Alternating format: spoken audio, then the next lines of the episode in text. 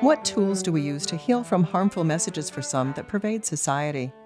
I'm Dr. Lynn Pasquerella, President of the American Association of Colleges and Universities, and today on the Academic Minute, Charmeka Newton, Clinical Assistant Professor in the College of Education and Human Development at the University of North Dakota, develops a toolkit to do so. The anti black messages that pervade U.S. society have had a detrimental impact on the psychological well being of black people.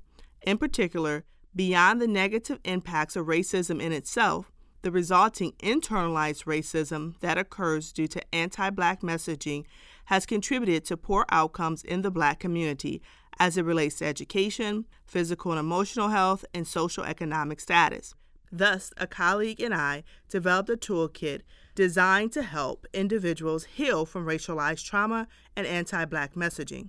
Within this toolkit, the first step is identifying and understanding the psychological impacts of racialized trauma. A second step in healing is the active promotion of higher self esteem.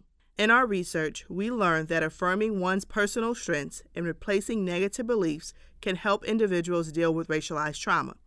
The third tool is developing resiliency. Tenacity is important. The ability to bounce back and persevere can come from connecting with individuals, family, and community. The fourth tool is to promote empowerment. Finding strength in one's personal choices is fundamental to achieving high self image. Those choices could include supporting black owned businesses, attending cultural events, and developing a strategy to gain financial independence. The last way of healing is found in promoting a sense of community. By doing so, an individual can increase a sense of belonging and counter the feeling of isolation that is often triggered by anti black messaging. And that was Charmeka Newton of the University of North Dakota.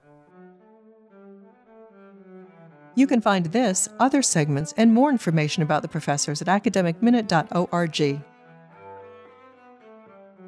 Production support for the Academic Minute comes from AAC&U advancing liberal learning and research for the public good.